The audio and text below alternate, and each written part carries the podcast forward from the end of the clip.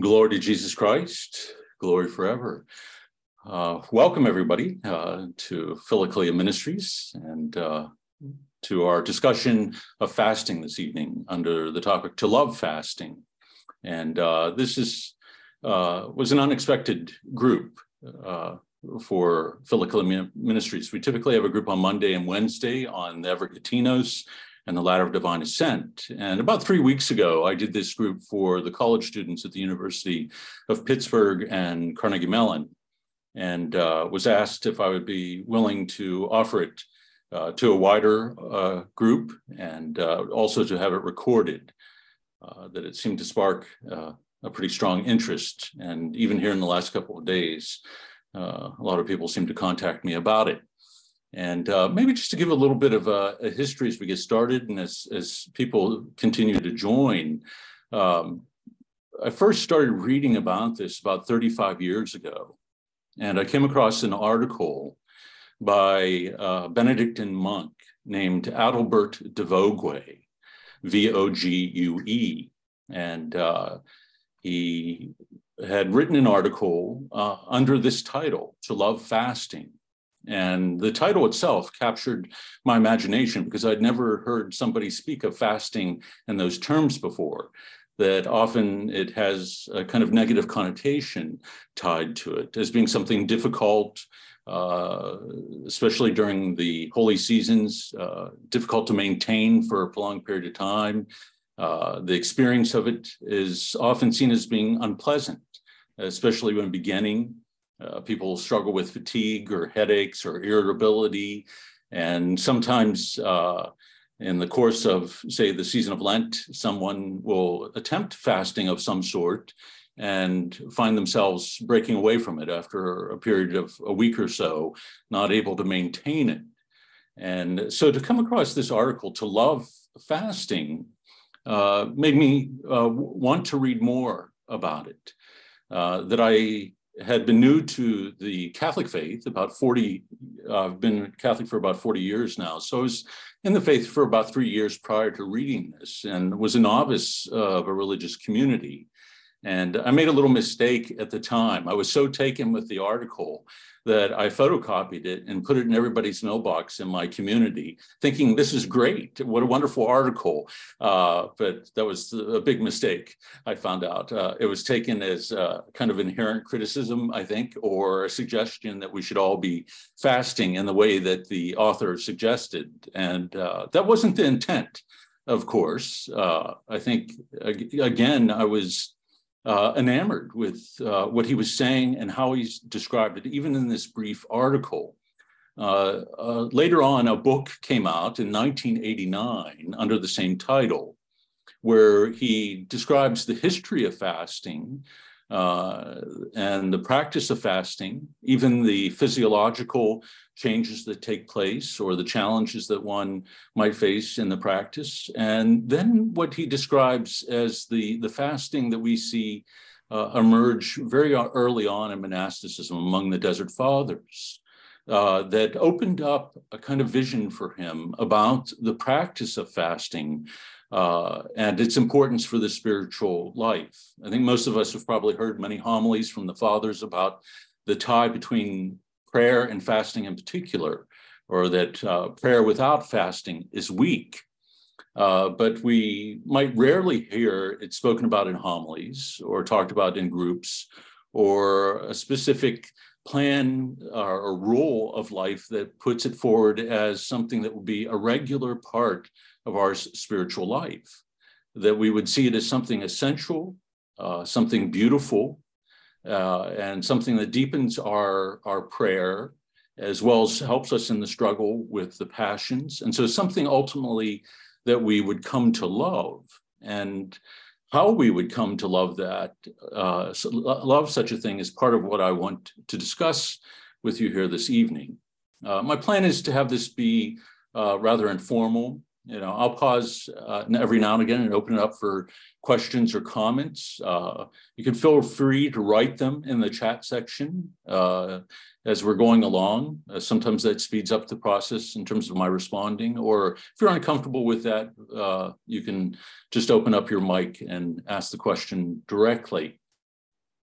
So I've already mentioned uh, the, the, words to love fasting uh, are intriguing, and they're not my words. They actually come to us uh, from the Rule of, of Saint Benedict.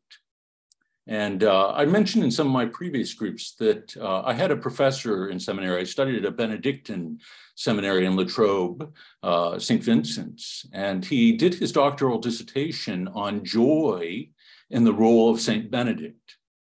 And as he studied the Rule, he found out that Benedict uses the word joy most of all in his writings about Lent and the season of Lent with the deepening of the disciplines that they would embrace as monks, including fasting, they also experienced uh, a greater joy uh, as these practices uh, were something not simply to be endured, but that would draw them into a greater intimacy with God.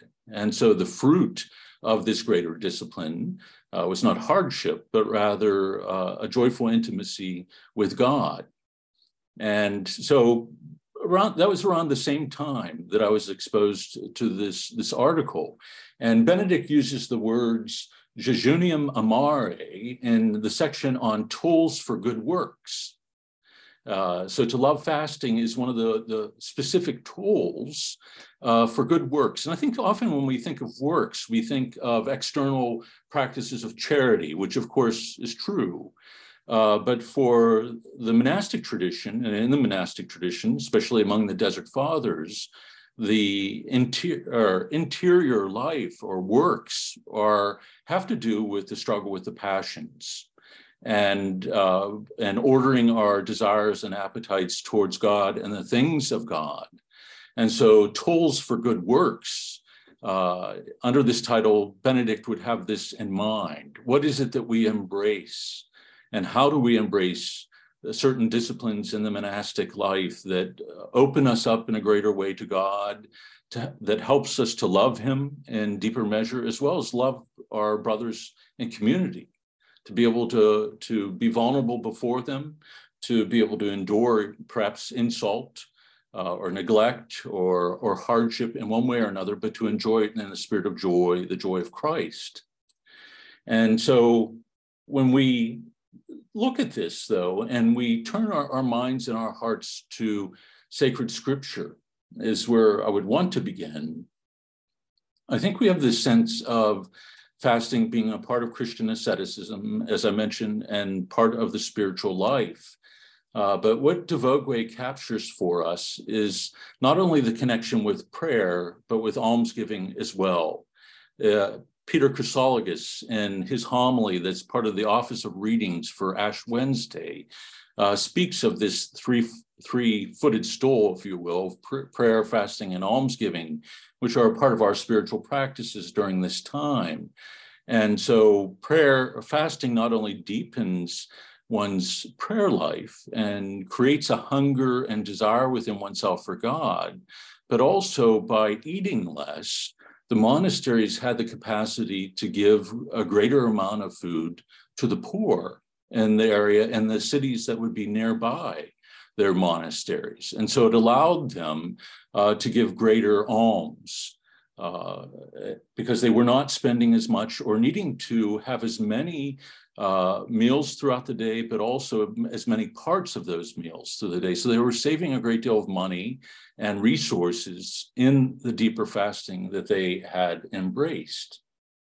And so Lent is referred to as a joyful season.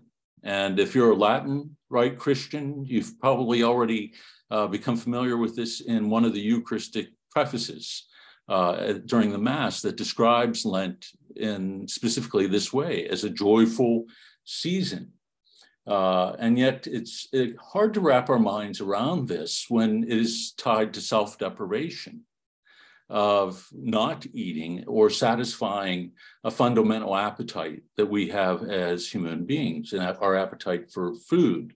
And so, as I mentioned, it's often tied to a kind of affliction spiritually for us, uh, or has this kind of odious connotation to it. And uh, I think this has been changing over the last 20 or 30 years. And uh, uh, it was interesting. One of my earliest experiences with this was back in high school, uh, where I was an athlete, and I remember reading some magazines about weightlifting. That was uh, certainly part of my training, and I read that a lot of these weightlifters would fast a few times during the week to, as it were, purify their system. They would say, drink only juice uh, during the course of the day. And I remember being intrigued by that and even practicing that on, on occasion uh, as a way of trying to remain fit, uh, but also to embrace some of what they had experienced. But I think in more modern times, we are beginning to make a greater connection uh, between the role of, of, of, the body and the mind, that uh, these two are inter interconnected for us as human beings. And uh, what we experience with one element of, of who we are also has an effect upon, uh, for example, our emotional life or you know the kinds of thoughts that we are having. Uh, and so I think across the board, we, we find more discussion about that, uh, of this unity between flesh and the spirit, if you will. And, uh, and, and so it can refine, uh, I think, the way that we think about things, our awareness of what's going on internally for us as we become more aware of how we feel physically. We often become more aware of how we are uh, feeling emotionally uh, but also of the kinds of, of, thoughts that we might be having and how we are using our time. We simply become more self aware. It deepens, uh, I think, our, our self consciousness uh, through the practice. And so in our day, uh, we find people embracing fasting for all different kinds of reasons. And for health reasons, we talked in some of the groups about intermittent fasting, that people are embracing it as a way to lose weight that they had discovered by eating only uh, during a certain number of hours during the day and fasting during the rest, that, that physiologically things began to change for them and they began to shed weight rather quickly. And uh, so, even just uh, on a secular level or on the level of health, we see uh, some subtle changes beginning to take place. And also within the spiritual realm, uh, among Christians, and I've seen this among Catholic Christian men and women, is the practice of something called Exodus 90. Have any of you heard of this before? Uh, it's uh, a practice of engaging in a spiritual discipline for 90 days. So, preceding Lent, uh, uh, almost what we would do within the Eastern Church with meatfare and cheesefare, where we gradually begin to deepen our fast and abstinence. And as was true also in the Latin Rite in earlier times, uh, where one would begin to prepare oneself spiritually for the upcoming holy season uh, in a similar fashion.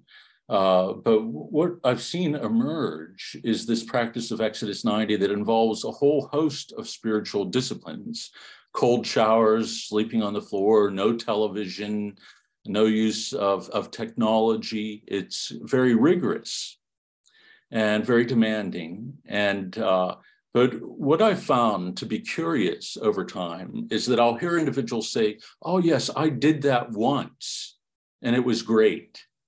And so you get the sense that it was a kind of test of endurance and a very rigorous test at that. Uh, getting up every morning and taking a cold shower, I'm sure was not a great thrill to all these guys. And uh, women have started something similar. I can't quite remember the, the name of it off the top of my head. Uh, but th- that's, it sort of drew it, uh, or gave rise to a question for me if it is something positive, and if there were definite fruits experienced through it, why would it only be done episodically? Or maybe even only once, even by those who are putting it forward and advertising it as being a good and powerful thing on a spiritual level.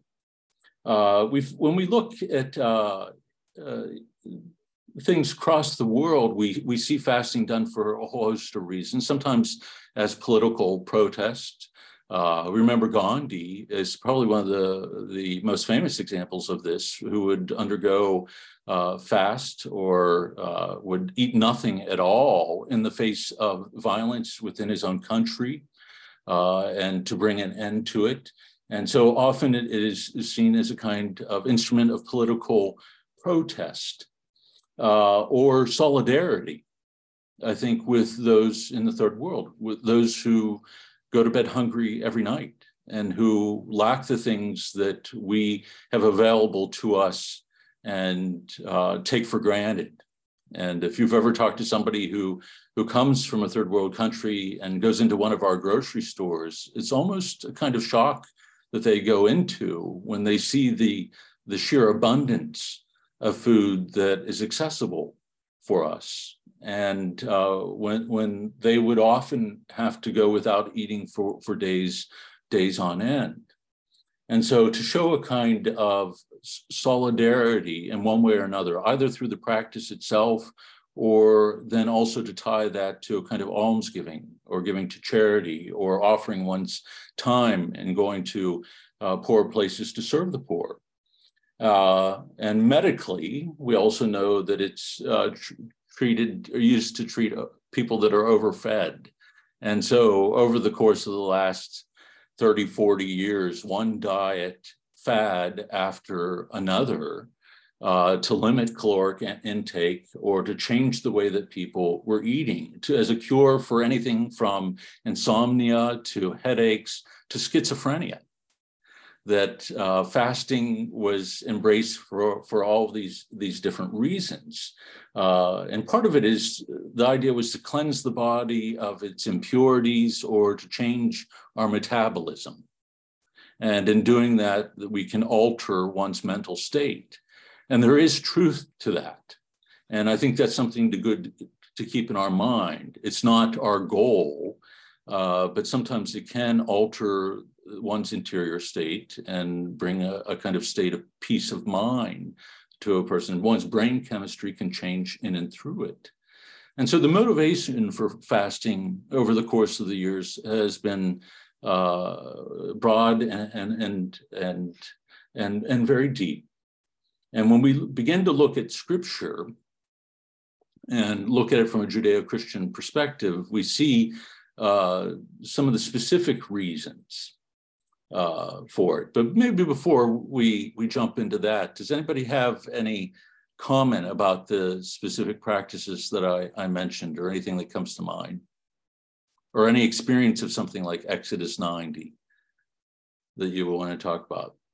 For women, it's called Fiat 90. Fiat. Uh, Thank you. Yes, Father. I, I've been doing it. Uh, I don't take the cold showers, and uh, so I, I, I limit some of that. I haven't been doing the exercise as much, but I've been focused on the fasting, right. and got very excited when I saw your link. Mm-hmm. And um, you know, I think uh, you know we uh, uh, the uh, Isaiah fifty eight comes mm-hmm. into mind. Mm-hmm. Um, so if it's a, a Wednesday or Friday, I, I, attempt not to watch any news or TV and try to deplug not just just food fasting, but but from anything electronic. And it's it's somewhat difficult because I teach, but nevertheless uh, I limit that. But um, I, I met uh, uh, some students who were doing Fiat 90. That's how I got this name for women. Okay, very good. Thank you. And yes, you know, across the board, I think people have described it as something that they experienced as fruitful. Uh, but where does it lie within the Christian tradition and within the spiritual tradition of, of the church as a whole? And that's what I would hope to get to here this evening and how we move from an episodic uh, practice of it or tied to various things such as political protest or solidarity or uh, or health reasons to tying it more specifically to Christ himself. And this is what I think DeVogüé does in an extraordinary fashion for us. Uh, when we look at scripture, we and fasting in the Old Testament, there are a number of different reasons. Uh, repentance often being the key reason for uh, for one's sins, and uh, specific uh, holidays in particular. The, for example, the Torah requires fasting simply for one day at Yom Kippur, and uh, Rosh Hashanah. So the, the the last ten days leading up to Yom Kippur uh, would be uh, tied to the experience of Moses being up on the mountain uh, prior to bringing down the second uh, set of tablets of the law. And there had been this disobedience, as we know, uh, a golden calf is made, and uh, Moses destroys the first set of, of tablets. And so this holiday is tied to this experience and the penance that is tied to it as well. This disobedience to God, and uh, but it was limited and currently limited to one day of practice, very strict, uh, no eating, but simply for the one day. Uh, later Jewish tradition added four days uh, to commemorate the events that led up to the destruction of the temple in Jerusalem. That uh, in the year 70 AD, uh, much as what our Lord had foretold, uh, the, the city was uh, burnt to the ground and many perished in the process. And so, in commemoration of this event, four days of fasting are, are embraced uh, in memory of it. Samuel and the Israelites fasted as they put away their false gods of Baal and Ashtaroth and returned to Yahweh. And so in First Samuel, uh, we see fasting again taking up taken up as a penitential practice uh, because one had turned away or a group of people had turned away from from God to the, the false gods of the country uh, that they perhaps happened to be in. And this happens especially during the time of, of the exile when uh, when basically so many were forced to, to, intermingle in other cultures and eventually would marry, but also take up the practices of the religion of a particular culture. And, uh, and so turning away from these false gods often would be um, uh, tied to the, the practice of fasting as well. Uh, it was also part, and this was interesting, part of the Israelite preparation for battle. That one would fast, uh, as we see in the book of Judges 20 and Chronicles 20 as well, that uh, prior to going into battle and as a way of seeking God's uh, strength and, and, and help in that battle and victory, that fasting would be, would be taken up for this purpose. Uh, Daniel, and so if you look at Daniel 9, in particular 9 3, uh, fast as he prays to God to grant him the ability to understand the scriptures. Uh, so he's tying his, his fasting, praying for greater illumination, that God would open his mind and his heart to the word, that he might understand it with a kind of clarity. Uh, you all remember the story of the city of Nineveh, of course, where Jonah passes through the city uh, uh, foretelling its destruction. And so the king has everyone in the city, including the animals covered with sackcloth and ashes, and they all fast. And the uh, disaster, as it were, as the calamity that was to come upon all of them, was averted uh, through through the practice, through the conversion of heart. Uh, so all of this involves a kind of humbling of oneself before God and sometimes of, of entire community, communities of people. So not uh, necessarily an isolated practice, but very much like for, for all of us during the season of Lent, something that a whole group of people would embrace together as a way of turning toward God and away from, from evil or sin and seeking God's grace or strength for one, for one reason or another. And uh, so I know that's just a cursory view uh, of the Old Testament, but uh, no, we're limited in time.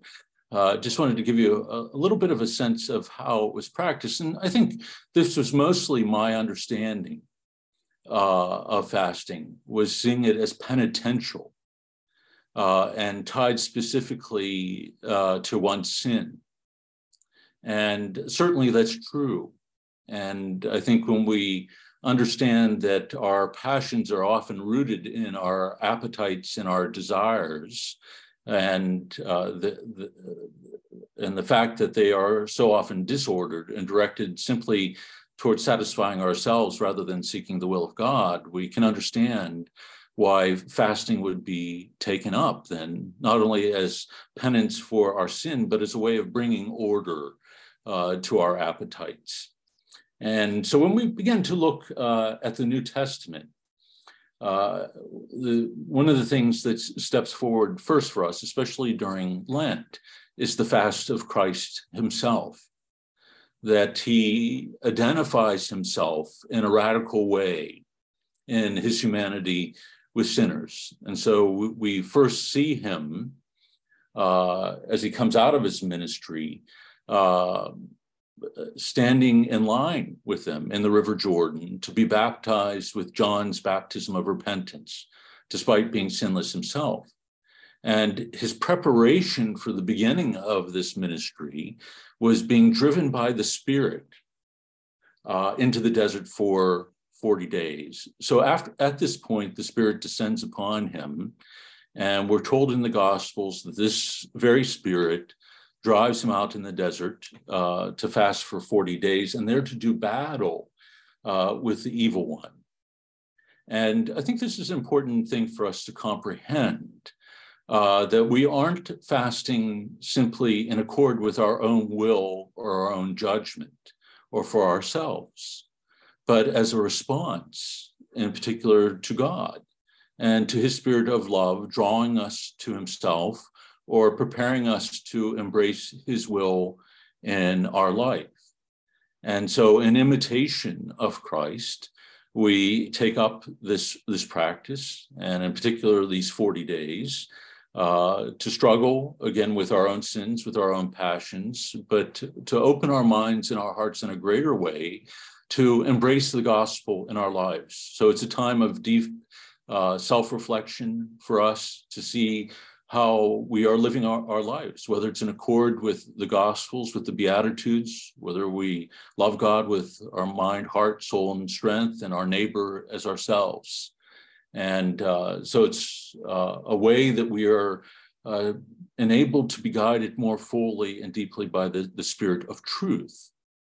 And in some of the groups, you might remember uh, me describing humility as truthful living uh, Michael Casey, who's a Trappist, uh, defines it in this way. And I've often found it to be intriguing as well that part of our fasting involves a humbling of the body that then also humbles the mind and allows us to see with a greater clarity what's going on interiorly where our appetites are found or where they're disordered where they direct us uh, in the humbling of the mind and body, when we find ourselves, especially towards the end of the fast, uh, we often find ourselves more aware of what's going on in those thoughts or where, where we struggle. Our main passion, perhaps, that we struggle with often begins to manifest itself with a greater clarity to us. And so when we, this is a good starting point for us in our reflection upon fasting to look directly to Christ, as is true with all of our practices in the spiritual life, that Christ is the standard for us, the model for us. And so we see him in his desire to be ever faithful to the Father's will, uh, to embrace his humanity in all of its fullness, to experience its poverty, including our hunger and uh, and to experience it in all of its fullness, and they're also to do battle with Satan himself. And we know uh, the first of those temptations that he experiences uh, is uh, because of his deep hunger and coming out of the 40 day fast. You know, why embrace the weakness of this human flesh? Cast off it, change the stones miraculously into bread, feed yourself. Why, why put yourself through this? Manifest your, your true identity and dignity as Son of God. And I just want to make a little digression here because I think it'll help us ultimately to understand uh, why we see Christ do what he does. That um, we, we see in these temptations in the desert, uh, Christ undergoes something similar to what we see in Adam and Eve, that our temptations are typically directed towards our passions and our appetites, or what we struggle through concupiscence, a weakness of our will and a darkness of intellect. We often don't see things clearly and so take the wrong path, or even when we do see them things clearly, we don't embrace it. Uh, we our will directs us in a way that it's contrary uh, to the will of God. Uh, but when we look at the temptation directed towards Adam and Eve, it's towards their self identity.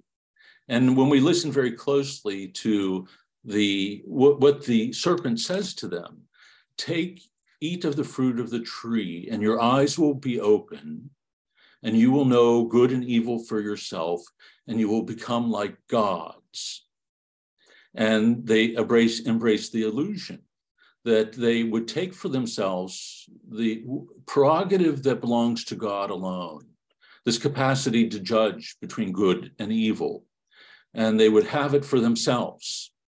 And we see how quickly, in stepping aside from the identity that God had given them and the blessings that He had given them, how quickly they who would be God suddenly could not even control their own passions and desires. They begin to hide themselves physically, to clothe themselves in their nakedness, and they even seek to hide themselves from God as if that were a possibility. And so that communion, that constant communion that they had with Him, was broken uh, in this irreparable fashion. And we see the same kind of temptation directed towards Christ, that it wasn't directed towards uh, a weak will or uh, uh, a darkened intellect, but rather again towards that self identity, and this time in his embrace of our poverty, our humanity. And in each case, it's tempting Christ to take that same path, cast off the poverty of your human flesh change the stones into bread, fill yourself. And then taking him up to the top of the temple, fling yourself down in this great sign. It's said that the angels will come to protect you. So manifest your identity to everyone, cast off the flesh and its weakness, fling yourself down from the parapet of the temple. Or finally, seize by divine right what is yours alone as Son of God. So take all the riches of this world for yourself. Again, take let go of the, the poverty, this path of poverty that you've embraced for yourself, both in flesh, uh, but also in terms of the experience of the, the weakness of that flesh within this world. It's suffering, uh, it's want, uh, and uh, bearing the hardship that would come to him, and ultimately the cross. And so, in preparation for this, he is driven by the Spirit into the desert to do battle, to begin this battle. And we see him come emerge out of, of, of that with this clarity uh, uh, that is manifest in his response uh, to the serpent. Uh, man does not live by bread alone, but by every word that comes from God. Uh, so in each case, he responds not directly to the evil one, but quotes rather the scriptures to him. And so enters into this battle and fully embraces his father's will. Uh, but not to prolong this any more than necessary, this becomes the beginning of his taking up of his ministry and a source of strength for him. While he knows the physical weakness of it, and the humbling of it. He also knows the, the presence of the Spirit in a, in a radical way and commits himself fully to embrace the Father's will even to the end. And in doing so, then, becomes the model for all of us in the spiritual life that we are to take the same path humility, obedience, embracing poverty, poverty of spirit, And one of the ways we we do that is through a kind of authentic fasting inspired by the Holy Spirit that shows us over and over again that our life is more than food. And certainly Christ would show us this in a radical way, uh, not only through his practice of fasting, but in nourishing us upon uh, his own word, but also nourishing upon us upon it, not only in an audible way, in a way that we hear, but that we receive into our very selves. That the word that we hear proclaimed uh, from the gospel and preached about is received in and through the gift of the Holy Eucharist. Uh, and so that we are enabled to understand the will of God and are given the strength to embrace it by the grace that is given to us in and through the Holy Eucharist. The Word of God becomes flesh for us, and we are drawn into this intimate relationship with God Himself. We begin to experience ultimately what God desires to give us, which is deification, something greater than the original innocence of Adam and Eve. We are drawn and then through Christ's embrace of the poverty of our humanity, taking it upon himself fully, uh, we are drawn into the very life of the Holy Trinity. Our humanity, especially our feast, I think, as Christians, is the Feast of the Ascension, where Christ ascends uh, with the risen body to the Father. And we get a glimpse of our destiny and our dignity in him, that our very humanity is elevated to a participation in the very life of the Godhead. And so we want to begin uh, with a very clear understanding of what we see in Christ and also seeking the guidance of the Holy Spirit as we take up this practice so that it doesn't become redirected back towards ourselves as so so often happens uh, for us in the spiritual life. You know, one of our great struggles as human beings is a kind of self-focus. Our ego uh, often seeks to take hold of things uh, for ourselves outside of that relationship with God, and we often are drawn into pretty deep uh, delusions in our life, and often destructive ones. And as religious people, uh, we are capable of the greatest delusions uh, because we often will tell ourselves that this truth or this idea comes from God. This is something that God wills, when in reality it arises from what we've really made our God, our ego, and uh, we are, are following that and holding on to that vigorously. And so the humbling that takes through fasting is one of the ways that we loosen the grip that ego has on us, this desire to satisfy the self in any way possible. When we look a little bit further in the New Testament, we see uh, a connection between fasting and healing. And uh, this is one of my favorite stories. It's in the Gospel of Mark, Mark chapter 9. And uh, remember, we've mentioned it many times in, in some of the other groups, but I'm sure you all are familiar with it. It's where uh, there's a young boy whose father desperately seeks the assistance of the disciples, of the apostles, that he has an affliction that constantly throws him down, sometimes into water, sometimes into fire, and the father is fearful that it's going to end in his destruction.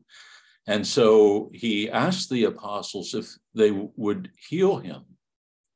And it's curious gospel. If you read it closely, uh, it's almost as if they do this and want to do it outside of the purview of Christ. Uh, it's not until after they fail to heal the boy and the father approaches Christ himself, telling Christ that the disciples were unable to heal him uh, that uh, they uh, what their purpose is found out, as it were, that our Lord sees that they tried to do this uh, on their own. And so the Father begs our Lord to heal him. And the Lord does indeed heal him of this affliction. And it's only after the healing takes place that the apostles approach the Lord and ask why they were not able to do so. Thinking perhaps, well, you know, what good is it being a disciple if you can't do the same thing that your master does and uh, and outside of, of his influence? And our Lord simply says to them that such afflictions are overcome, only overcome by much prayer and fasting. And not every manuscript has this in it, the, the addition of the, of the word fasting. But uh, it is consistent, I think, with the teachings of Christ and what we see within him and what we see in the spiritual tradition, that it is in the humbling of ourselves completely before God, in mind and body, that we open ourselves to the action of his grace and his healing, not only in our life, but in the life of others. And there are such afflictions that are so tied deeply uh, to who we are as human beings, or that they are afflictions that are rooted uh, by uh, an oppression by the evil one, uh, that they're only overcome uh, by, by the grace of God.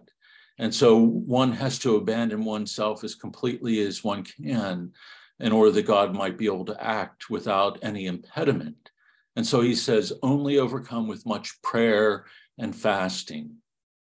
And for us, uh, in our practice of fasting and in our struggles with our own passions, perhaps things that have afflicted us for decades of our life, uh, think of the, the man at the pool of Siloam who for 38 years was laying there and trying to drag himself into the churning waters to know their therapeutic power. And every, every time he tries to, somebody pushes him out of the way. And uh, it's only when uh, he, uh, when Christ comes into his midst, that uh, he is able to be be healed. And uh, some of us probably have suffered from afflictions for far more than 38 years, uh, if we're honest. That there's some things that uh, take us into their grip and that we give ourselves over to in an habitual fashion, that they become deeply rooted, almost a part of us. Uh, I think the language of our day has become addiction, whereas in the language of the fathers, it's much more passion a sin that has become habitual and deeply habitual has taken root of to the point that we lose the power to free ourselves from it altogether. And it's sort of, uh, the fathers often describe it as uh, a battle in the spiritual life. If we uproot a sapling uh, when it's in its tenderest years, we can rip it up roots and all. But once it has placed down roots and has, has grown into a tree, we can wrap our arms around it and struggle as we may. We're not going to uproot it. And so a passion is similar to this, that it's something that has taken root so deeply within us that only by the grace of God can such a thing be overcome, not, not by strength of our own will, not by endurance, uh, but purely by, by the grace of God. And so we he- hear this in this story of the heal- healing of the young man. And I think the first time that I began to pray about this and read that text is when things began to shift for me about the importance of fasting and the link to prayer. Uh, and uh, that there is a kind of deep humbling that opens us in such a way to God through joining the practices together. And so we hear the fathers say that prayer without fasting is weak, uh, which is an extraordinary thing to say because it is telling us that our faith is incarnational, that our God took our flesh upon himself, and in taking it upon himself, also redeems it. And uh, and that which has not been embraced has not been redeemed. And so everything about us as human beings now be, can become for us an instrument of union and communion with our god and this is part of the reason that he gives us things such as baptism and the, the Holy Eucharist, you know, things that are very human and common to us, eating, drinking, being washed, that it might not be abstract for us, but very concrete, because this is our experience of ourselves as, as human beings, embodied spirits, and our bodiliness will always be a part of who we are as human beings. Uh, even in the experience of the of the resurrection, what that will look like, we don't know either other than what we see in Christ. But nonetheless, it's an, an important aspect of our identity and our uniqueness even as we enter into the fullness of communion with the Holy Trinity. That will be a part of who we are. And so we, we can't ignore these parts of ourselves as human beings. We can't turn our faith life into a purely notional experience, something of the mind, what we believe, purely creedal, you know, something that we can proclaim, but it has to involve the whole self uh, our body, emotions, intellect, reason, imagination, memory, all of it is to be touched by, by the grace of God. Um, when we look a little bit further, we see the, the disciples fasting, or one might say the lack of fasting among the disciples. And this is where our understanding of fasting is altered, that we see something unique and distinct emerge within Christianity and uh, in and through Christ. We find Christ being uh, questioned uh, that, you know, why is it that the disciples of the scribes and the Pharisees, and even the disciples of John the Baptist, fast? and yet your disciples do not fast. And if you remember, it's in, in Mark, uh, one of the places is Mark chapter 2, verses 19 and following. Our, our Lord responds by saying to them, they, they have the bridegroom with them, that this is not a time for fasting, but rather for feasting. Uh, but there will come a time when the bridegroom is taken away, and then they will fast.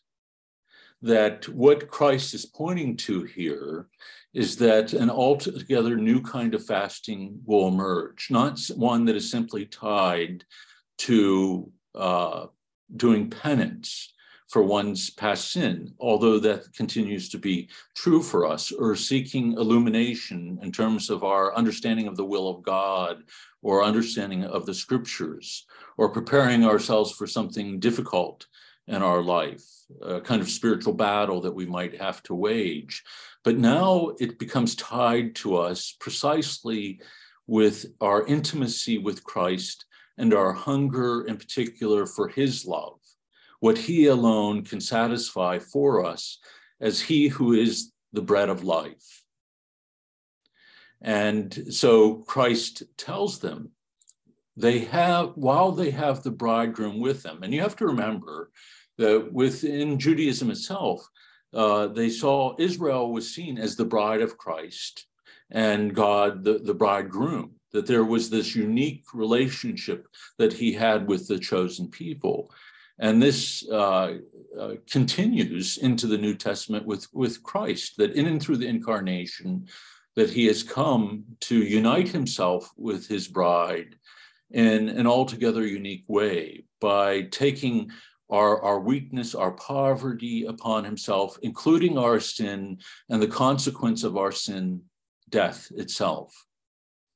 And in doing so, also making himself uh, the source uh, of life for us, that he becomes the Passover lamb, uh, the, the, the means through which uh, we are freed from the judgment of that sin and through our faith in him and receiving him in the Holy Eucharist. Uh, the, the bride and the bridegroom are made one. The Holy Eucharist should always be for us a moment of consummation. Christ gives himself body, blood, soul, and divinity to the church, but to each soul uniquely and withholds nothing from us. And likewise, we are to withhold nothing from him of our love.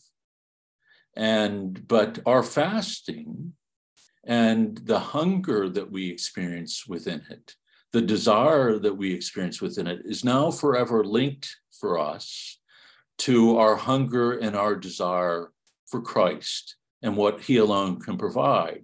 And this is true for us not only in terms of our bodily hunger for food, but for all of our desires as human beings, that we see within them a reflection of our desire for God and what He alone can provide us, that He's made us in His image and likeness. And, and made us in such a way that we only find the fullness of our identity and we only find fullness in him. And in many of our past groups, uh, for those who haven't been a part of them, we've we looked at the word desire in particular, uh, desiderium or desideratum, uh, meaning a sense of lack, a sense of incompleteness. And so, as Christian men and women, we never want our spiritual life to become, or for ourselves to become stoics as if we we do not feel or desire anything that that is part of the goal of the ascetic life to free ourselves from pain or having emotions or having any desire at all. For christians it's the exact opposite there is a kind of holy eros a longing a desire that is deep within us, that is part of how we've been created, and that can only be fulfilled and satisfied by God Himself. And so, in some of the past groups, we've talked about Augustine saying, Our hearts are restless until they rest in Thee. And similarly, we find throughout the, the writings of the Desert Fathers that we've been reading for many years now this language of desire uh, that all of their asceticism is not simply the conquering of the self or endurance, uh, but rather uh, a drawing of oneself closer to God through holy desire and seeking to order our appetites, our desire, our every thought uh, toward God, knowing that He alone is the, the source of, of life and salvation.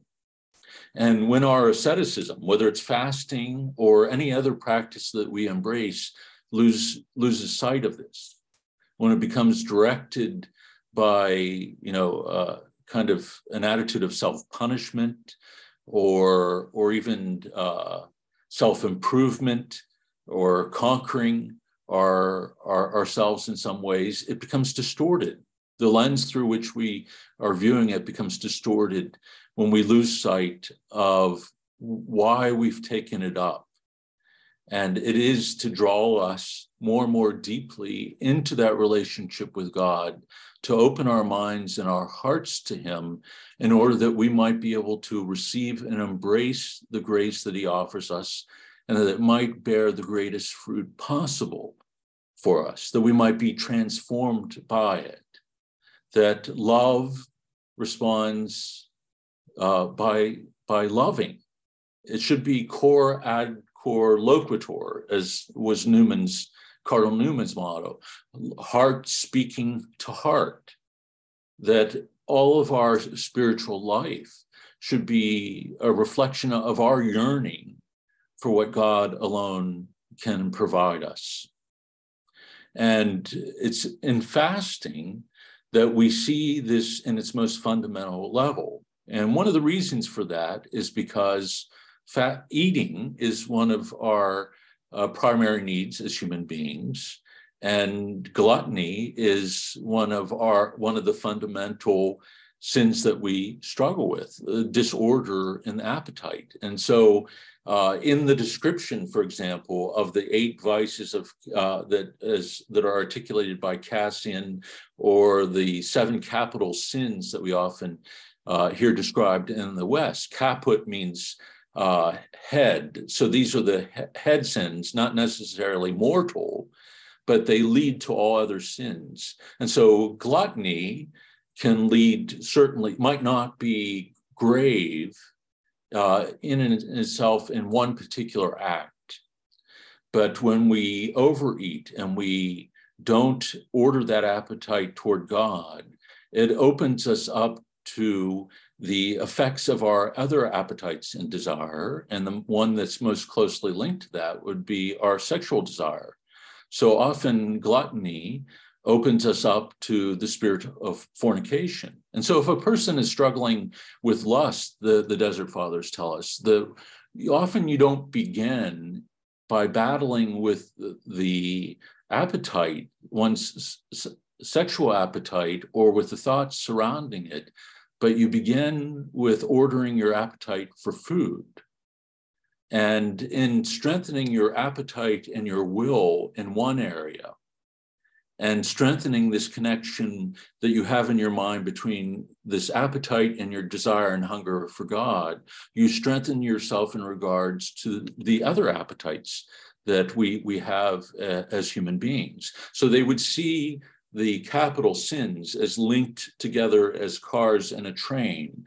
So gluttony, lust, avarice, that these would be the first in that train, if you will, and to gain strength or mastery over one is to gain strength over the others. And likewise, to give oneself over to one is to weaken self oneself in regard to the others.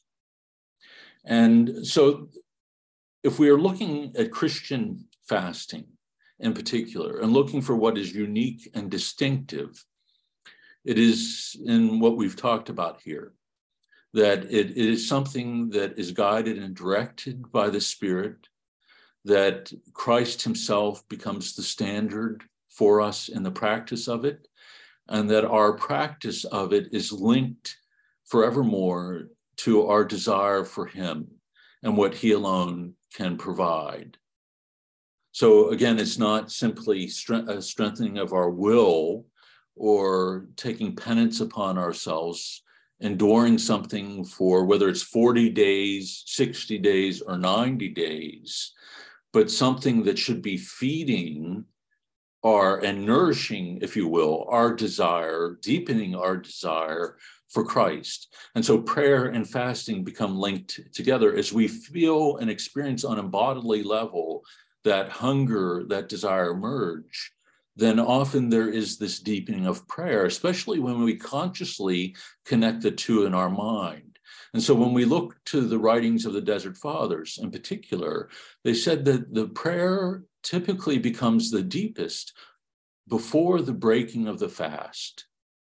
When the mind and the body has been humbled, when the mind and the heart has been stilled, and one is capable of listening and being radically open to God and it's it's then that the, the prayer becomes deepest. And through experience this is what the, the the fathers began to see and experience. And this is why they embraced it not episodically but as we will see in a regular way. It was called the regular fast that they fasted every single day of their life and in a particular way. And I'll, I'll get to that. And this is the focal point of de Vogüé's book and what allows the love of fasting to begin to emerge, the experience of the regular practice of it and the fruit of it. But before we go there, does anybody have any comments or questions or anything that they would want to add about what we've talked about here in regards to the unique and distinctive Christian fasting.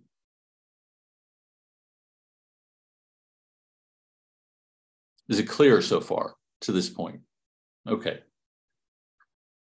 Now, in reading de uh, book, and his last name is D E V O G U E, Adalbert de Vogüé, to love fasting. And you might have a little trouble finding a copy of it at this point. Uh, I'll start doing some research because it's really wonderful. He covers the history of it, but even the physiological changes that take place, some of the pitfalls that we need to avoid, but then also talking about the, the fruit of it that he had experienced in and through the practice. And so, what he's inviting us to is not only this new vision or a clearer vision, I won't say new because it begins with Christ itself, but connecting us with a greater clarity to this Christ, distinct Christian view of fasting, but also inviting us to begin to experience, uh, to experiment with it in such a way that it becomes a regular part of our spiritual life, that it's not practiced episodically. And because what we experience when we practice it episodically is our body go into rebellion. That when we lessen the caloric intake, we begin to experience physical weakness and fatigue. We get headaches. Our mind becomes foggy. Sometimes we become, become irritable. Some of the monks say, you know, if, when we fast without love involved in it, all you get out of it is bad breath. because having nothing in your stomach, this is what it produces. That's the, the great value of it outside of love. Uh, but with love, it is something that can be truly transformative. And so when de Vogüé re- reads this in the Rule of Benedict, Jejunium Amare, it makes him go and look at every single monastery within the world, any every single Benedictine monastery, to see what their practice of fasting was. And what he discovered is that fasting had all but dis- disappeared or was practiced in a minimalist kind of fashion. In fact, the practice of most monasteries was to have three meals a day, and often with multiple choices, selections, uh, with a cafeteria that was open the entire day through. So a person could go in and get that whatever they want whenever they want. And I think it's it's pretty much what we experience in our day too. That uh, you know our kitchens are filled with food. Uh, we're often counseled to eat three times a day. Sometimes counseled to eat smaller meals, but eat six or seven times a day. Uh, and uh, but not, not uh, fasting uh, being put forward. And so he found this consistent practice or lack of practice among the monastics. And it surprised him because he knew that in the Rule of Benedict, there was this uh, not only reference to loving it, but also a holding on to the older monastic tradition, which was to fast with this regularity uh, of, of a 24 hour fast, where one would fast from the break of the fast, which would be typically the ninth hour, the third hour of the day, or sometimes a little bit later, and then would not eat again until the same time the next day. And that this was not only seen to be sufficient in terms of sustaining a person, but would also deepen their spiritual life and their life of prayer. And so part of the role of certainly the Desert Fathers, but the early monastic communities was either all the time or uh, if it was moderated, it was moderated lightly uh, to practice this regular fast. And so de Vogüé began to wonder, well, why was there this diminishment in the practice? And uh, and part of it arose, you know, with the rise of larger and larger communities, the need to be able to sustain them, the need to be able to sort of produce enough things to make enough money to order in order to have enough uh, money to to buy enough food to to support the community. Whereas communities in the past would often produce simply what they needed for that period of time and would rely upon the providence of God to give them either what they needed in abundance, or if it was a lack, then to deal with that lack as it came. But as the communities grew, and o- over the course of time, we see a lightening of the fast begin and a shift to other elements of the monastic life, in particular work, and work that was demanding physically. And so they began to see this kind of fast as not being possible with the rigors of their life. Now, work has always been a part of the monastic spirituality and in order to provide for one's needs, but it was always done in this measured kind of way and typically done in a fashion where one could maintain a state of recollection. So, a manual kind of labor that could even be done in silence so that one could continue to pray throughout the whole process. But it would not be done to extremes. Uh, and when, a lot of us here have been reading the Evergetinos or the Ladder of Divine Ascent, and we hear these stories of monks being tempted by the demons. Well, if you continue cutting that wood, you would have enough supply to last you for many days. And so uh, one of the saintly monks would come by and see uh, a demon driving one of the monks to work harder and harder, either to, to provide or in order to provide greater resources for himself.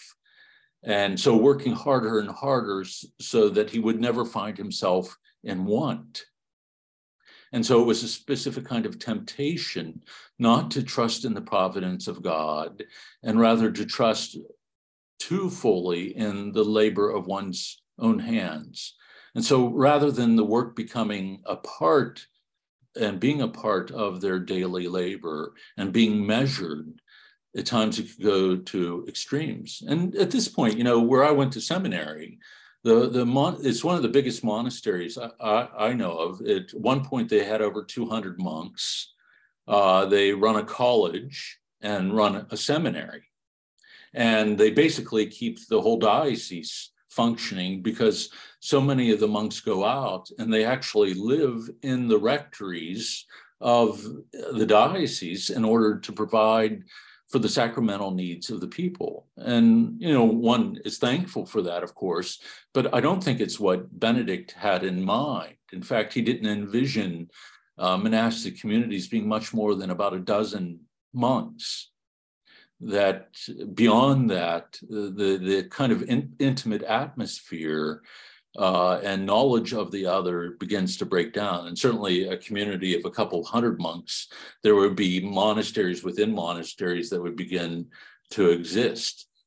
And so we see this gradual drop off of this, some of the spiritual disciplines, altering them for what seem to be re- reasonable things or reasonable needs, uh, but perhaps not understanding the spiritual cost of that, or asking, is the cost of that too great? Or does it force us or compel us to diverge from the spiritual wisdom of the church that has taught us that this regular fasting uh, is something that not only helps us in our spiritual battle and our struggle with our own passions, but leads to a deeper intimacy with Christ Himself. And so, this is the interesting thing that de Vogüé begins to move towards the embrace of this practice.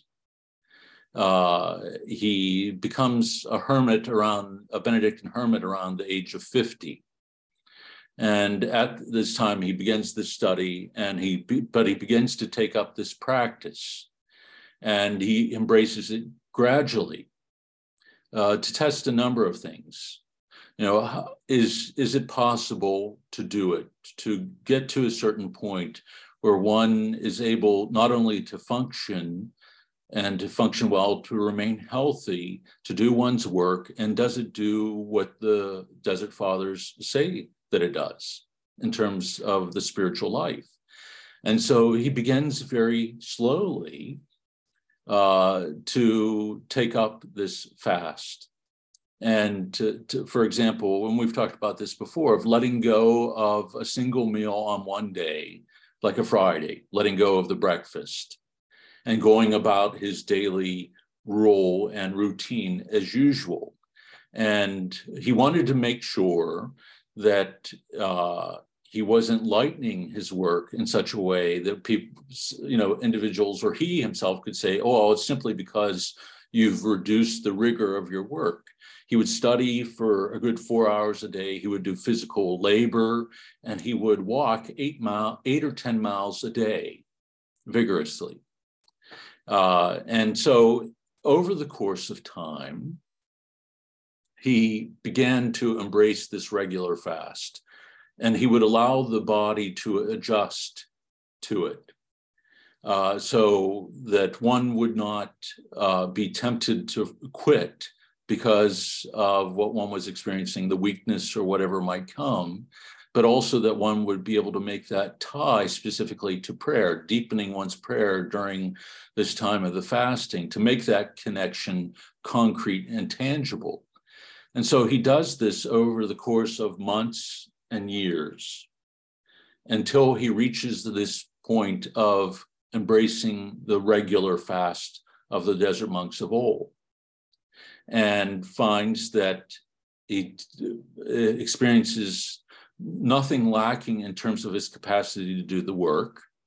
And he experiences exactly what they describe in terms of the deepening of the spiritual life, uh, what, what it's like towards the end of the fast, of the value of keeping a regular fast of only 24 hours so as not to extend it beyond that time, either to weaken oneself physically or to fall into pride. So the, the, the keeping the fast regular and limited to 24 hours pr- protects one spiritually. Uh, from weakening oneself and so not being able to fulfill one's spiritual role, but also falling into pride, thinking, well, I'm you know, I've been specially blessed by God that I can expend this extend this fast for two, three, four days in a row. And the fathers he found in their writing said no, that there's always a danger in doing this, that uh, and for the for the reasons that uh, I just mentioned. So he embraces this over the course of years and sees physiologically how he adjusted to it, the amount of food that he needed, that he was able to provide himself enough food at that one meal to remain healthy. And he says, you know, that at that one meal, he took a sufficient amount and of various kinds of food in order that he might be sustained well. Not to the point of gluttony, obviously, but eating a healthy meal for that one meal. And uh, and was able to do this and found also that the number of dishes that he needed for that one meal once a day was far less than what was needed when you have three meals a day that the number of dishes provided at for uh, three meals a day would be typically nine to 12 dishes he said. And that his limiting his intake to that one meal a day brought it down to like three three or four dishes that he would have for himself as part of it. And so he makes this connection then not only between prayer but also almsgiving that the use of less food allowed him to have more in terms of resources that then could be extended to the poor, that more food could be given to those without because one was using less in the course of a given day. So he began to see in a concrete way this tie between these three legs of that stool that Peter Chrysologus talks about in that homily prayer, fasting, and almsgiving being linked together. That fasting deepens the prayer but it also gives us the capacity to share out of our own goods with, with others who are, are less fortunate. And uh, and so it's a compelling work in that regard. And the thing that's most compelling about it is that he he shows us the wisdom of the fathers in saying that the regular nature of it is essential that it not be something that's episodic for us. And this is why I brought up Exodus 90, not to criticize it, because I, I think there's people have experienced great fruit from it. But it can be something that one does for a period of time and even extended out to 90 days, uh, perhaps. But it loses this sense that we find within the spiritual tradition of the impact of fasting upon us on a daily basis and the deepening of our prayer, of the tie specifically to our hunger and our desire for, to our hunger and desire for Christ and what he alone can provide. And so as prayer should be like become like our breathing, that our ultimate goal is not just to pray as a discipline, but to become prayer. That it becomes something that we acknowledge that God has made us temples of the Holy Spirit that it is his own spirit that searches the very depths of God, searches our depths, and unites itself with our prayer and elevates our, prayer, our poor prayer, no matter how poor it is. And so the more we give ourselves over to it in an unceasing fashion, when we heed Paul's call to pray without ceasing, it becomes that for us. We become the very nature of what we love the most. And so we love God, we desire to enter into this communion with Him. And the way that we do that is through our prayer.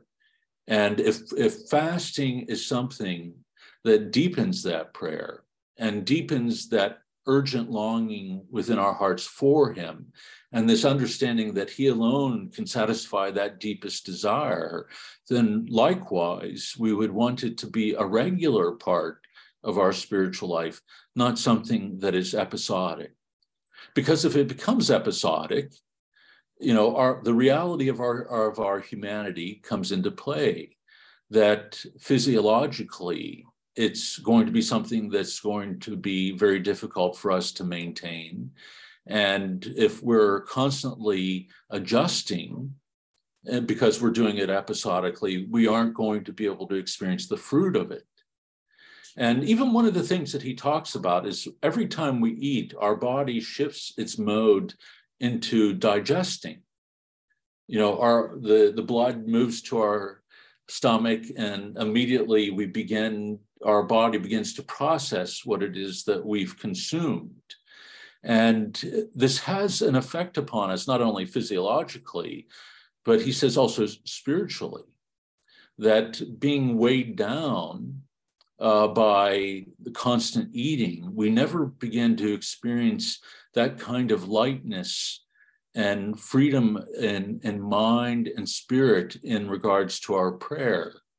Uh, often the, the, fathers would say that it's almost impossible after eating a heavy meal or rich meal to go into the chapel and to pray that typically would one would fall asleep. You only have to look at people after a Thanksgiving meal.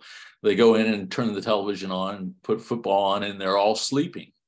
And part of the reason for that is because the body begins to digest the food. And when the focus isn't that, even on a physiological level, it frees us on a bodily level to, to enter into our life in all the ways that have been described, being attentive to our thoughts, being attentive to how it is that we are praying, our remembrance of God, uh, temptations as they approach us, how it is that we are working, how it is that we are engaging the person before us. Are we giving ourselves to them in love? Are we able to see within them something of that hunger and desire for something greater, or the poverty that they might be experiencing, not only physically in terms of food, but spiritually that they might be experiencing. Are we able to see that because our minds and our hearts have been shaped by this desire and love for God on every level? And uh, this is where I think St. Benedict certainly in describing fasting in this way and the practice of it to love it is so important because we should approach, I think, all of our spiritual disciplines in the same fashion. Uh, repentance. I'm giving a little group to the students tomorrow night on this as life's continual effort that we are constantly to be in this turning toward God in our life, not only when we fall into a particular sin, but through our constant remembrance of God, through reading the scriptures, through unceasing prayer, through the reception of the Eucharist, uh, through other spiritual practices, vigils, uh, I think I said reading the scriptures, reading the fathers, all these things to be moving the mind and the heart toward him and deepening that attachment to him. And so, in a similar way, we should love and practice this uh, repentance, not episodically. Uh, and, uh, you know, one of the saints I was reading here, I think it's St. Isaac, said, you know, if if our repentance is episodic, then our confession is not going to bear fruit for us. We might confess a particular act or sin, but we may not, uh, because we lack that movement uh, and that spirit of repentance, not take hold of the grace that is offered to us in and through the sacrament in order to make this movement toward God and also away from the particular passion. We have a tendency in our life to compartmentalize things. And this is also true within the spiritual life and or to treat our relationship with God and place it on an equal footing with everything else within our life. Not that other things in our life don't have value, but it is God that gives meaning and value to everything in our lives. And so he should be the focal point of all the, that we do throughout the course of the day, from the moment that we wake to our drifting off to sleep at night. God should be first and foremost on our minds. And so we we've often talked about the fathers praying the Jesus prayer and drifting off to sleep with it on their lips, and first coming into consciousness in the morning, and what's on their lips but the the Jesus prayer. The first their first thought is to call is calling out to God, who's the source of life and love for them. And so de Vogüé's book I think was a first step in this movement for me towards reading the fathers in a different way and understanding asceticism or the exercise of the faith in a different fashion, not simply as being disciplined or engaging in the practice of endurance, uh, but rooted in a relationship of love a response to a love that has been given to us uh, and a taking up of that love where we are seeking to reciprocate as fully as we can. And we see this in so many different parts of our life. And again, I'm sorry for repeating this for those who've been a part of other groups, that this practice of asceticism is a human reality. It's not a Christian or a religious reality. We see it manifest in everything in our life that we love and give ourselves over to. So the athlete will order his diet, will limit it to certain foods. He will practice every single day. He'll lift weights, study, plays. The musician will begin from the age of three. I mentioned in a previous group, my nieces they would make them get up there at age three with a violin in hand and simply bow before a crowd of 500 people just to get used to being up in front of that many people, thinking ahead to when they would be performing. So, here at the age of three, they're engaging in the specific exercise of what it is to be an accomplished musician or an artist will do the same thing. You know, he'll engage in his work throughout the course of his life and give himself over to it. The academic, and most most of us know this very well too, that you know, beyond high school, going to college, classes, study, research, uh, the the years that go into it, let alone the, the finance financial investment that goes into it these days that we give ourselves over fully to what we love and that which speaks to the heart. And we should see this in an even more profound fashion in our relationship with God. If He is as uh, one who Augustine describes as the one who alone gives rest uh, to the soul, or as the you know desert fathers describe him as you know the one who fills that sense of lack and incompleteness then our our deepest longing should be to exercise this faith or to enter into it as fully as we can. And when we compartmentalize when we lose this sense of asceticism in our practice of the faith christianity is essentially an ascetic faith an ascetic religion and when it becomes simply notional, something within our mind or creedal, then, and we are not practicing it, we're not giving ourselves over to it, then it uh, inevitably fades. And other things begin to dominate our minds and our hearts that take hold of them in, in a greater way. And so, you know, when we look at the gospel, Christ himself says, strive to enter by the narrow way, the narrow gate.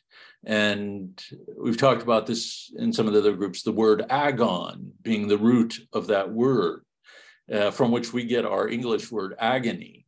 So, like agonize, if you will, you know, that you strive to such an extent that we you would sweat blood to gain what it is that your heart desires the most or to fulfill what your heart desires the most. That we what we, we see within ourselves what we see in christ.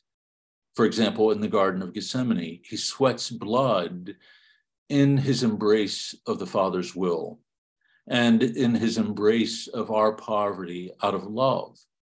That this is the one thing that captivates if you will his mind and heart. And it's the one thing that must captivate, capture our minds and our hearts as well, if it is t- to shape them.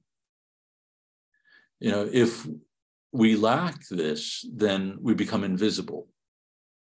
And the gospel does not become something that is concrete and tangible for others to see and hear. It becomes as flat as the page upon its upon which it's written. And, you know, for ourselves, when we hear John preach, repent, you know, he should be as real for us as he was for the people in the Jordan.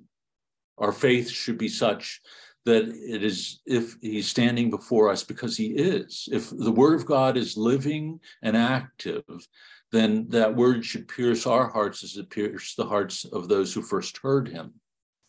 And if Christianity has become irrelevant in our culture, in our day, we need to look no further than our, ourselves for the reason for that.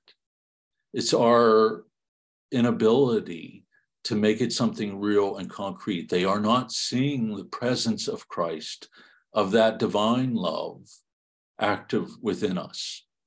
We're not simply called to be good people. And we're not simply called to avoid sin, we're called to something far greater. We're called to uh, embody this divine love that has been given to us in Christ. And I, I think, you know, in our own mind, our estimation of ourselves is often greater than what we would appear in the eyes of God and uh, in one of our most recent groups uh, described something of what you know one saint said that what we see of the saints is the least part of them. That we see their sanctity the how they prayed the miracles that they worked.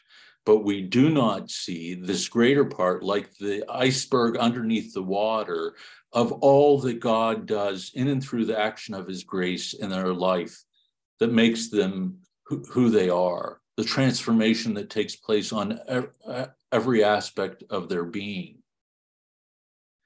And uh, this such a vision of Christianity and what emerges for us uh, from the monastic spirituality, in particular of the Desert Fathers, I think strikes to the heart. It's piercing.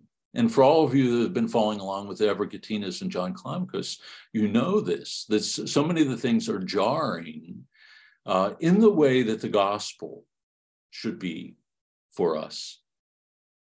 You know, so often we hear those words, and I've mentioned before when how freely we say, you know, if in the Latin rite, praise to you, Lord Jesus Christ, when the gospel's completed, after we've heard him say, you know, do not resist one who is evil, you know, or you will be hated by all for my name's sake.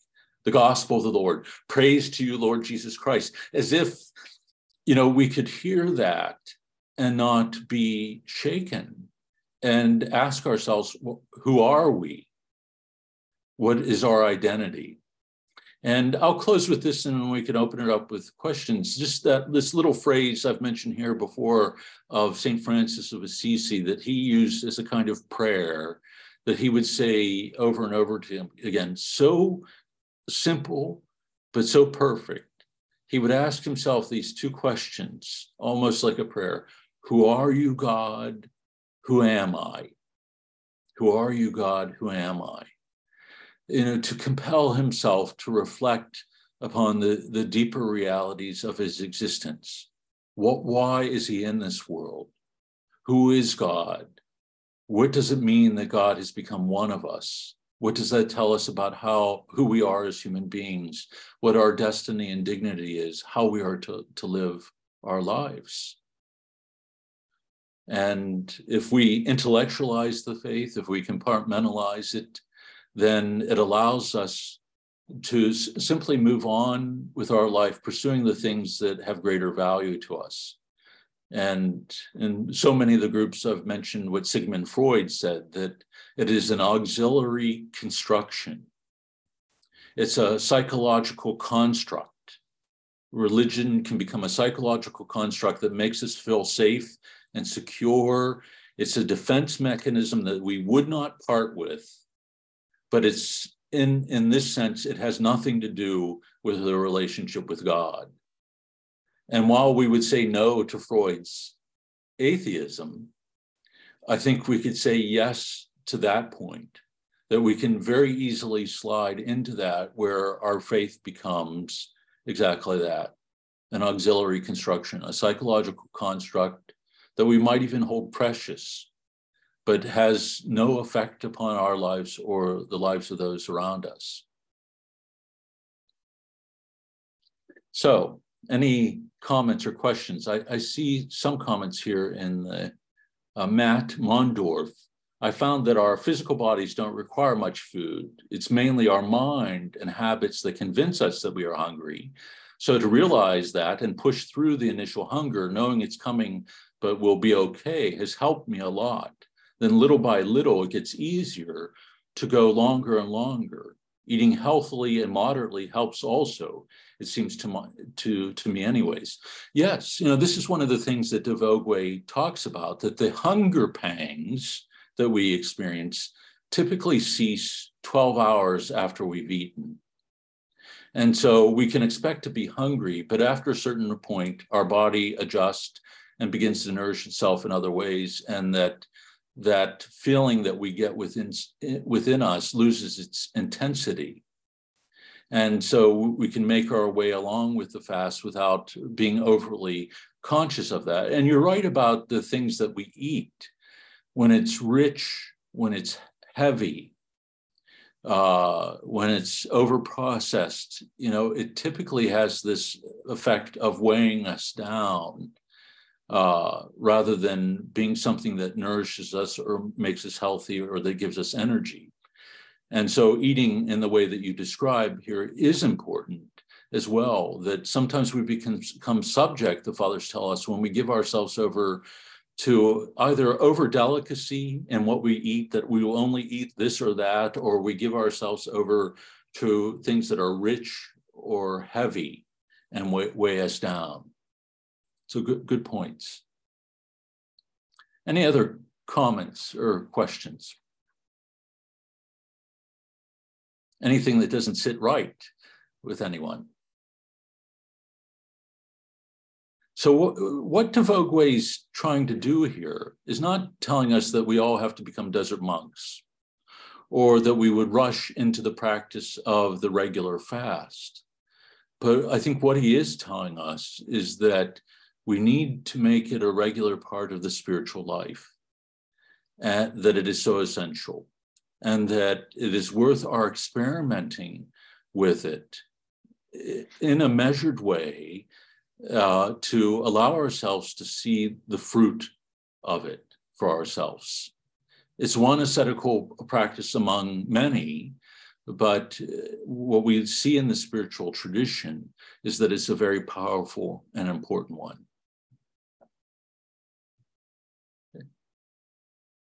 Any comments?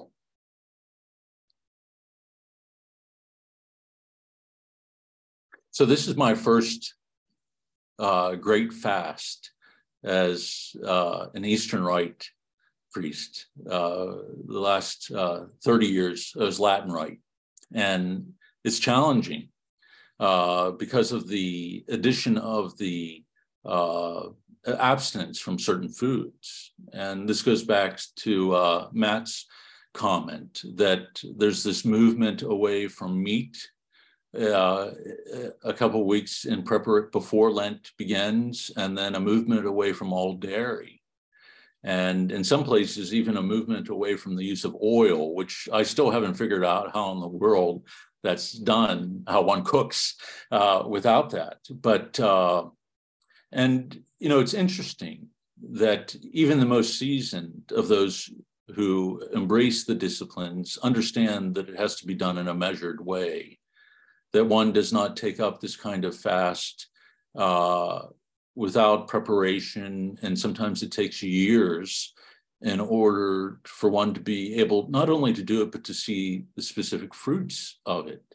And this is true, I think, with all of our spiritual disciplines. That, for say, Lectio Divina, our meditation upon the Word of God, that every day we, we would prayerfully re- reflect upon something from the scriptures. and maybe simply be a line or a few words, even from a passage. And something strikes us, we pray about it, we contemplate what has been revealed. But it might be years down the road before we see the fruit of that or the truth that is expressed to us or uh, has taken root in our heart begin to emerge in such a way that it strengthens us because of a particular spiritual battle or struggle that we are undergoing. The truth of it emerges in order to become a source of strength for us. Or for that practice to become something, again, that, that is regular and a part of our, our, our spiritual life.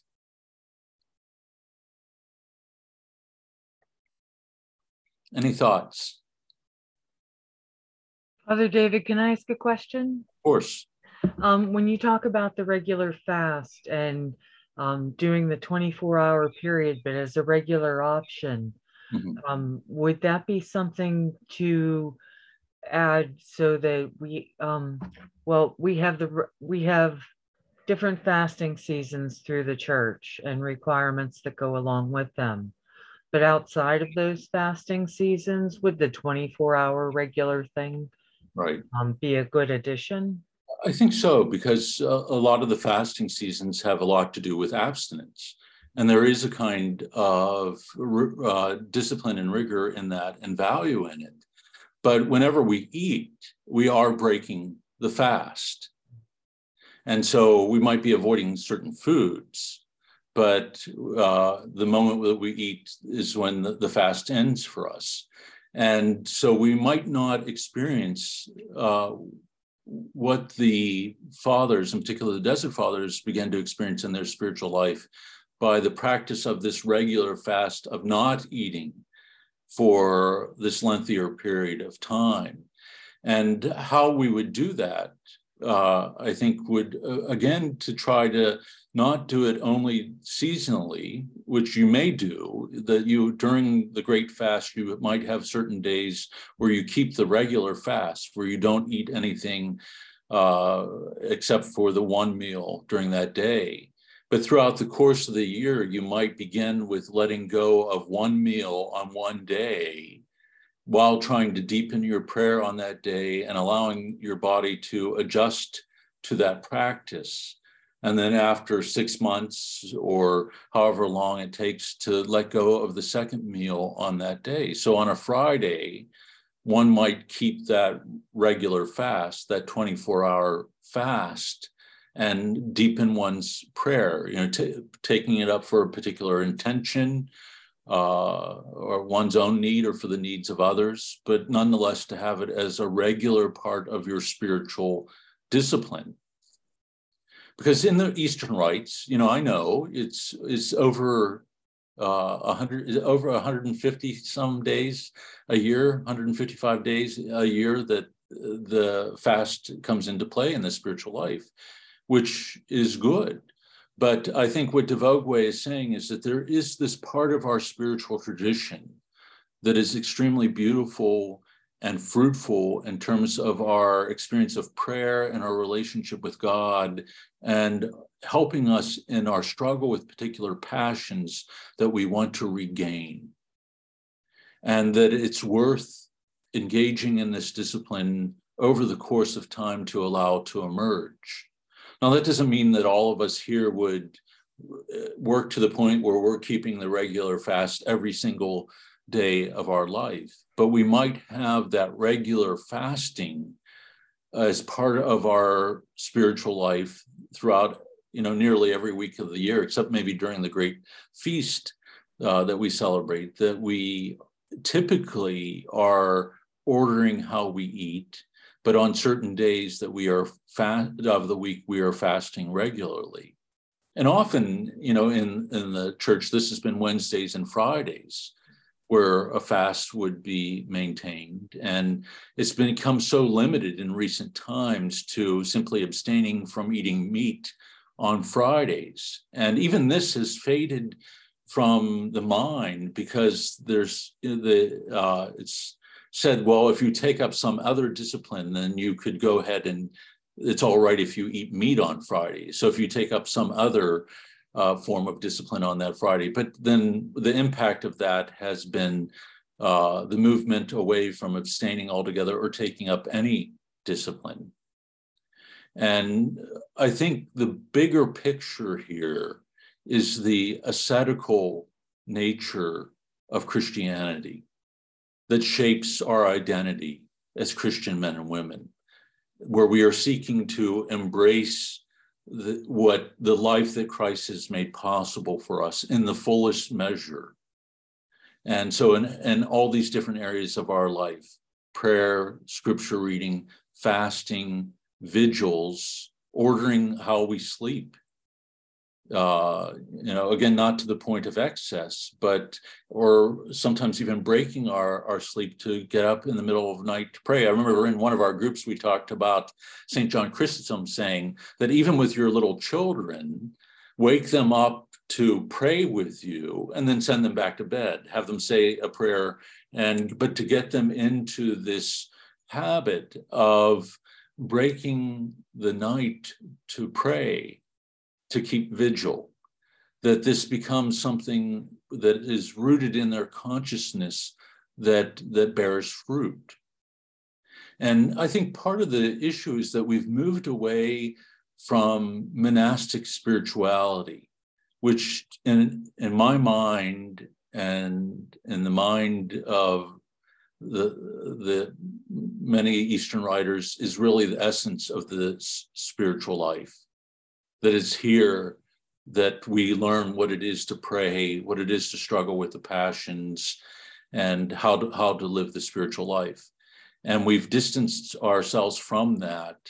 Uh, and we've cut ourselves off from the spiritual tradition that we have little bits and pieces that we pull for ourselves. And it's not enough to lead us into a consistent practice of the spiritual life. And in the West, this is particularly difficult because even though many of the great saints were rooted in that full tradition, uh, they're often read abstracted from it. And so people reading about John of the Cross, who was writing for contemplatives in particular, or those who are already deeply rooted in the ascetical tradition. And so they're reading about the dark night of the soul and uh, that, you know, takes place when one has begun to walk more and more in the darkness of faith and has been freed from the impediments of the passion and has begun to abandon oneself with a greater freedom uh, to God's will, but also lets go of reason and intellect and allows one to be drawn along simply by faith itself. And so begins to engage in this prayer of the quiet. And so let's go of words, images, and ideas. And uh, one, you know, can't dabble in the contemplative life. And we have to ask ourselves, what spirit are we opening ourselves to? If we've never learned from the fathers w- what the passions are, how we struggle with them, how the demons that we're not only struggling with ourselves and our own weaknesses, but against principalities and powers. If we've never entered into that spiritual battle and learned from experience what that means, then if we open ourselves indiscriminately to this practice of contemplative prayer, what are we opening ourselves to? Or will that practice be able to sustain itself? How will it form the mind and the heart? There was a practice not so long ago, and I like his writing, Thomas Keating, about uh, centering prayer.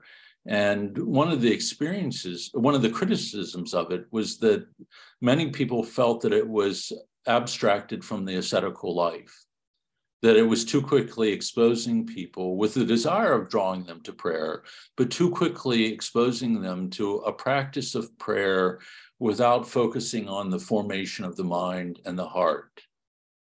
And when we neglect that, then we can be drawn into delusion. And the fathers understood this very well. Even those who were engaged in the ascetical life, there were quite a few of them that, you know, fell into, into great error or into great destruction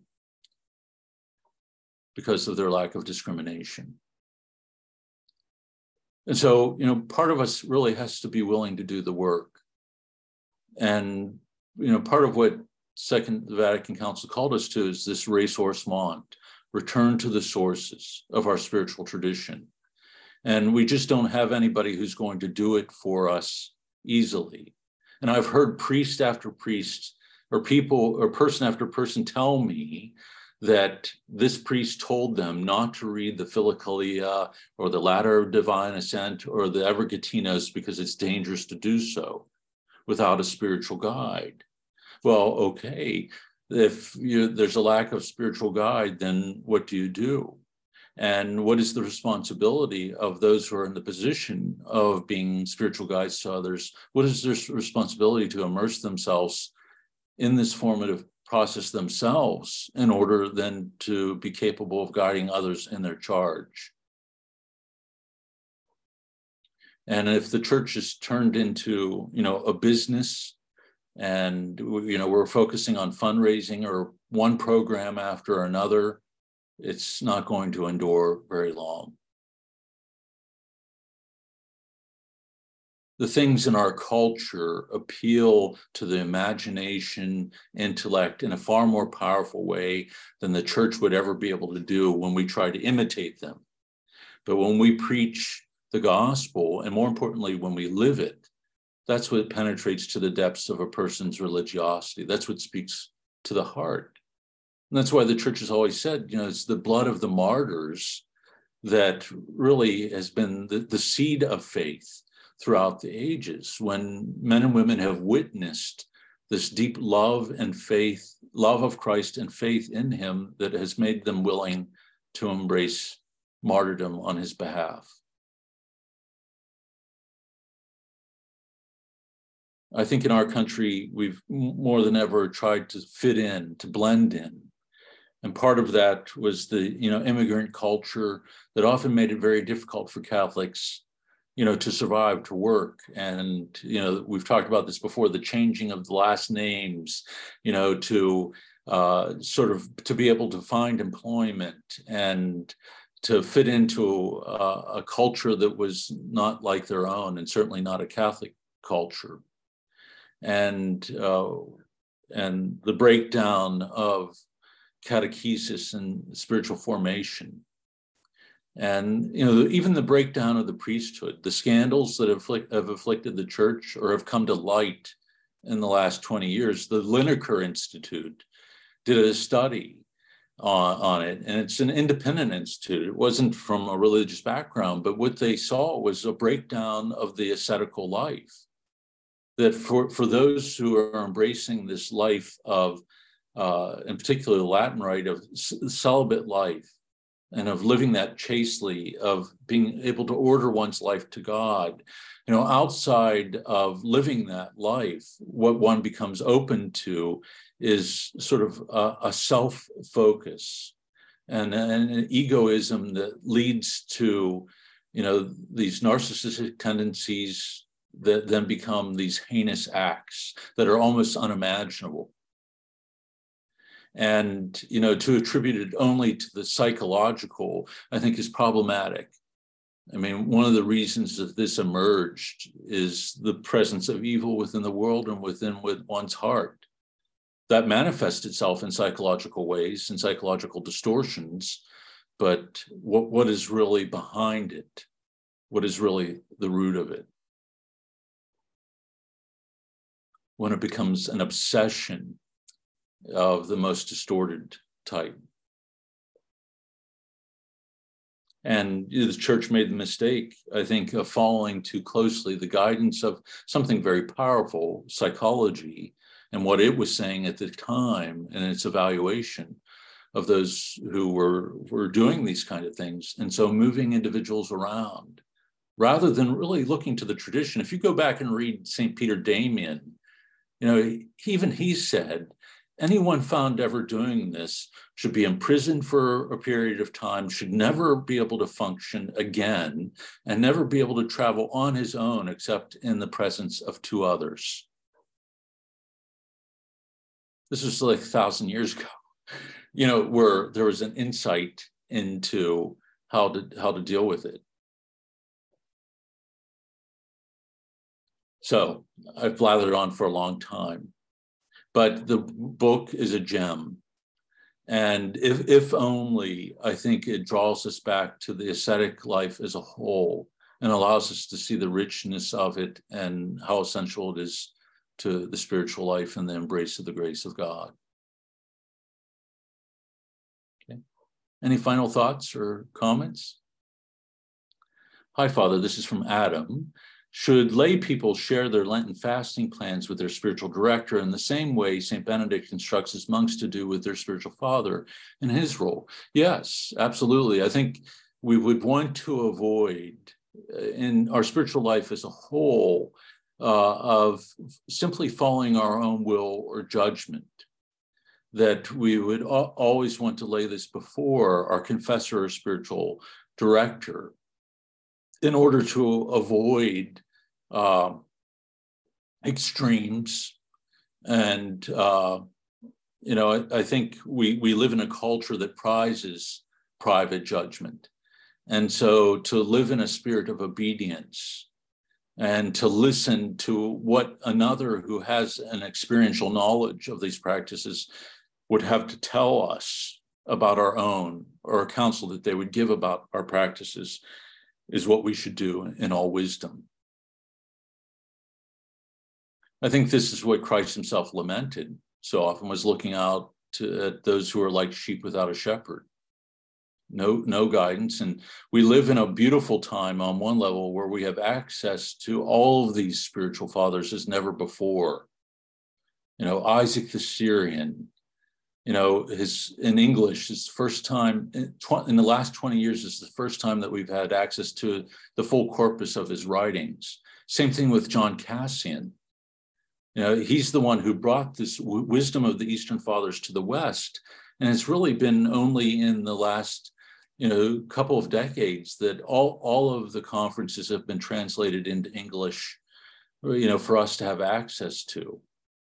And so, in some ways, we live in a blessed age where we have access to the greatest of spiritual fathers. Uh, but we need to have discrimination and discernment in the practice. So, through confession, through spiritual direction, is always best. Okay. Any other final thoughts? Sorry, that went a little longer than I anticipated, but uh, thank you for bearing with me. And it's, it's great to see you all. As always, you're welcome to join at any time. Uh, the, the groups that we have on Monday and Wednesday. The Evergetinos is four volumes long, and we're still in the first volume after two years. And so feel free to jump in. We're slow readers, typically two or so paragraphs a night. Uh, so feel free with Evergetinos or the Ladder of Divine Ascent uh, to join us whenever you'd like. And uh, that's why we do the podcast. So if you can't make it all the time, you're able to, to listen along with the group. Okay. So why don't we close there, uh, as always, with the Our Father, in the name of the Father, and of the Son, and of the Holy Spirit. Amen. Our Father, who art in heaven, hallowed be thy name. Thy kingdom come, thy will be done, on earth as it is in heaven. Give us this day our daily bread and forgive us our trespasses as we forgive those who trespass against us. And lead us not into temptation, but deliver us from evil. Amen. The Lord be with you. May Almighty God bless you, the Father, the Son, and the Holy Spirit. Amen. Go in peace. Thanks be to God.